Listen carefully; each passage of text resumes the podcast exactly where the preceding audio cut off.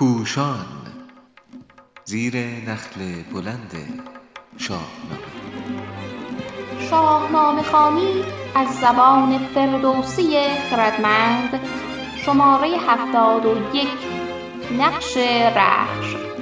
چاپ شده در روزنامه ستاره صبح در تاریخ 23 فروردین 99 نویسنده علیرضا قراباقی گوینده غزال کوشکی تدوین صدا عالی رضایی. در آزاد کردن ایرانیان از بند دیو سپید و رهانیدن آنان از نابینایی نه یک لشکر بلکه تنها رستم به سوی مازندران به راه میافتد. زیرا از یک سو بسیاری از پهلوانان از ایران رفتهاند و به دام افتادند و از سوی دیگر آنان که چون میلاد گرگین در اینان مانده اند وظیفه پاسداری از این سرزمین را دارند. تا اگر دشمن پدید آید تیغ کین برکشند و از کشور دفاع کنند. زال نیز پیشتر گفته بود که کمرش خمیده و سرآمد جوانی و پیری رسید. گذشته از اینها رستم امید ایرانیان است و فردوسی نشان می‌دهد که امید به تنهایی برای چیره شدن بر هر دشواری و گرفتاری بسنده است. هرچند رستم تنها نیست او هم خرد زال را به همراه و نقشه راه را در دست دارد هم از سنتهای مبارزاتی پیشین در نماد گرز سام برخوردار است و هم رخش. که شاید ترکیبی از طبیعت عشق و فناوری باشد با اوست. این ترکیب زیبا گویی بخشی از وجود رستم شده است.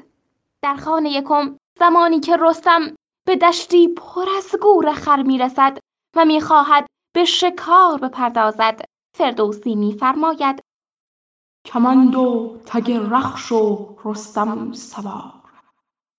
نیابد از او دام و دد زینهار. هیچ حیوان رام نشده ای حتی درنده هم باشد. از این اسب و سوار نمی‌تواند بگریزد. رخش با رستم پیوندی فراتر از اسب و سوار دارد.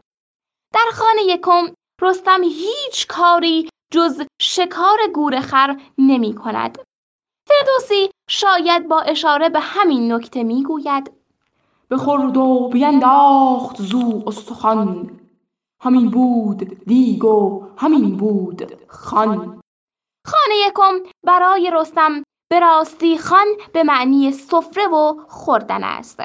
این رخش است که در هنگام خواب رستم با شیر در میافتد و به تنهایی آن دد درنده را از پای در می آورد. رستم زمانی از خواب بیدار می شود که شیر با دست و دندان رخش کشته شده است. در خانه یکم رخش نگهبان رستم و همدم اوست. گویی رستم هنوز آمادگی رویارویی با گرفتاری های هفت خان را ندارد و آن ترکیب طبیعت عشق و فناوری باید یاری رسان او باشد رستم نگرانی خود را با رخش در میان می‌گذارد.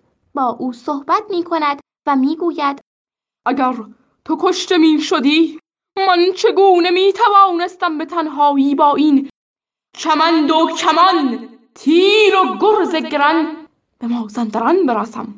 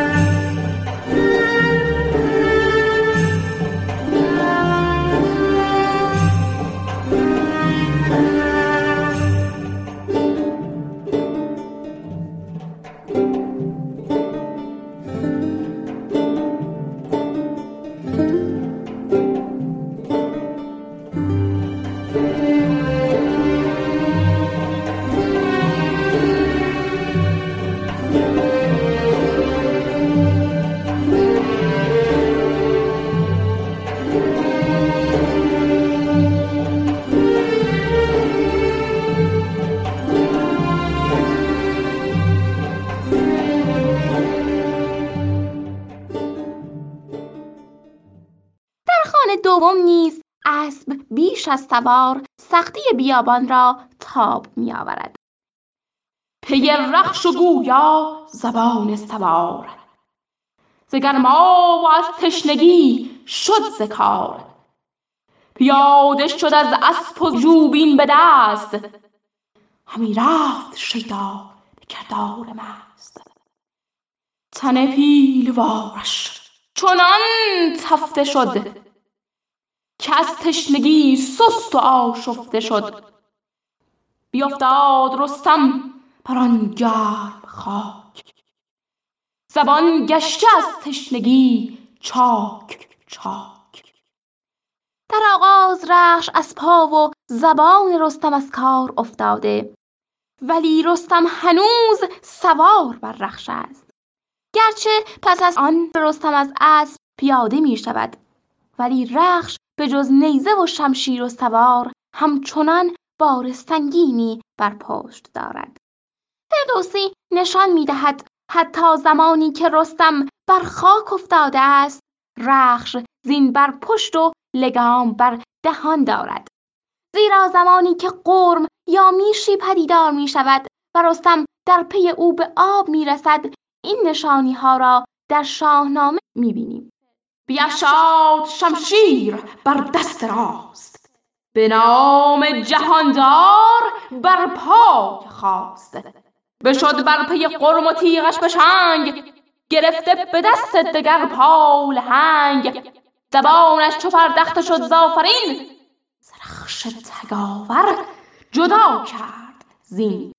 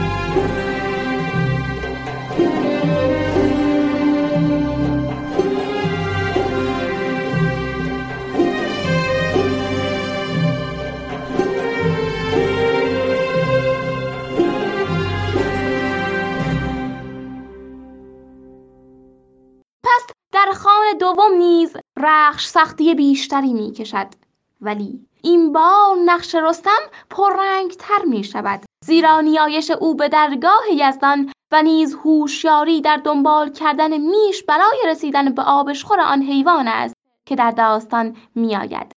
و این بار رخش نیست که با حس طبیعی خود به بودن چشمه ای در آن نزدیکی پی ببرد. در این خان فردوسی میان دعای رستم اندرزی را از زبان خود می آورد که دیدگاه خردگرای او را نشان می دهد. به جایی که تنگ آمد سخن پناهت به جز پاک یزدان مکن فردوسی بر این باور است که تا جایی که می شود انسان باید توانایی هایی را که دارد به کار بندد ولی آنگاه که دیگر هیچ کاری از دستش بر نمی آید باز نومید نشود و به یزدان پناه آرد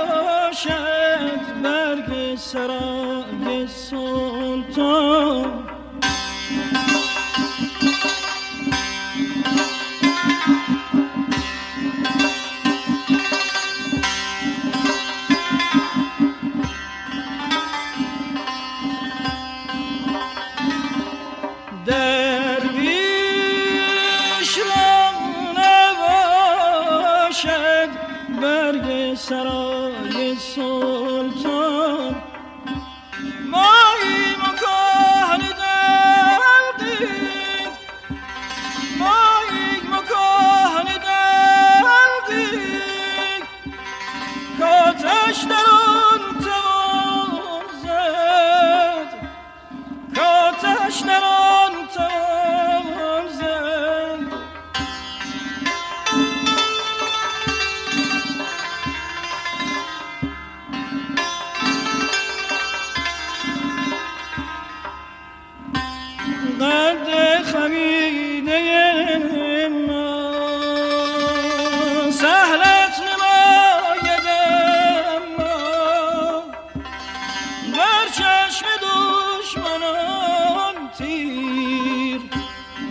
از این کمان توان زد.